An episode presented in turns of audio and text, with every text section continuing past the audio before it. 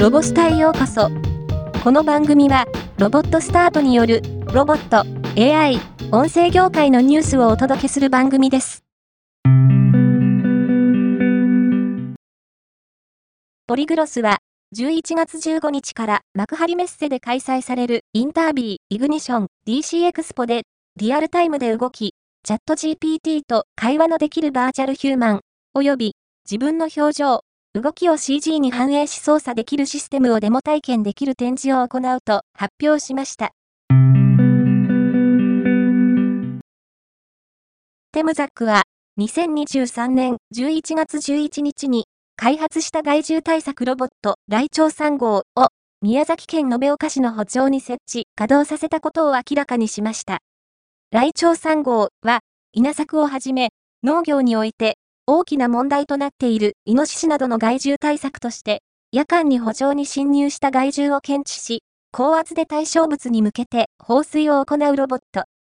放水により、害獣が補助から退散することが期待されています。ウ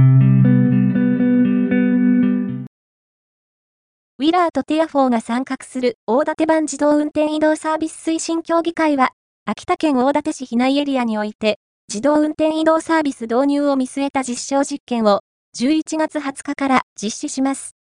大館市避内エリアは充実した都市機能がコンパクトに集約されており、市民から暮らしやすさの評価が高い地域の一方で、人口減少が進行する中で、地域の活力を維持し続けることが課題となっています。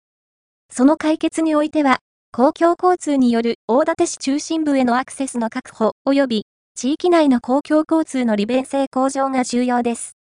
そこで、人口減少に伴うドライバー不足や利用者減少による公共交通維持負担を改善できる可能性のある自動運転を活用した持続可能な公共交通サービスの提供が期待されています。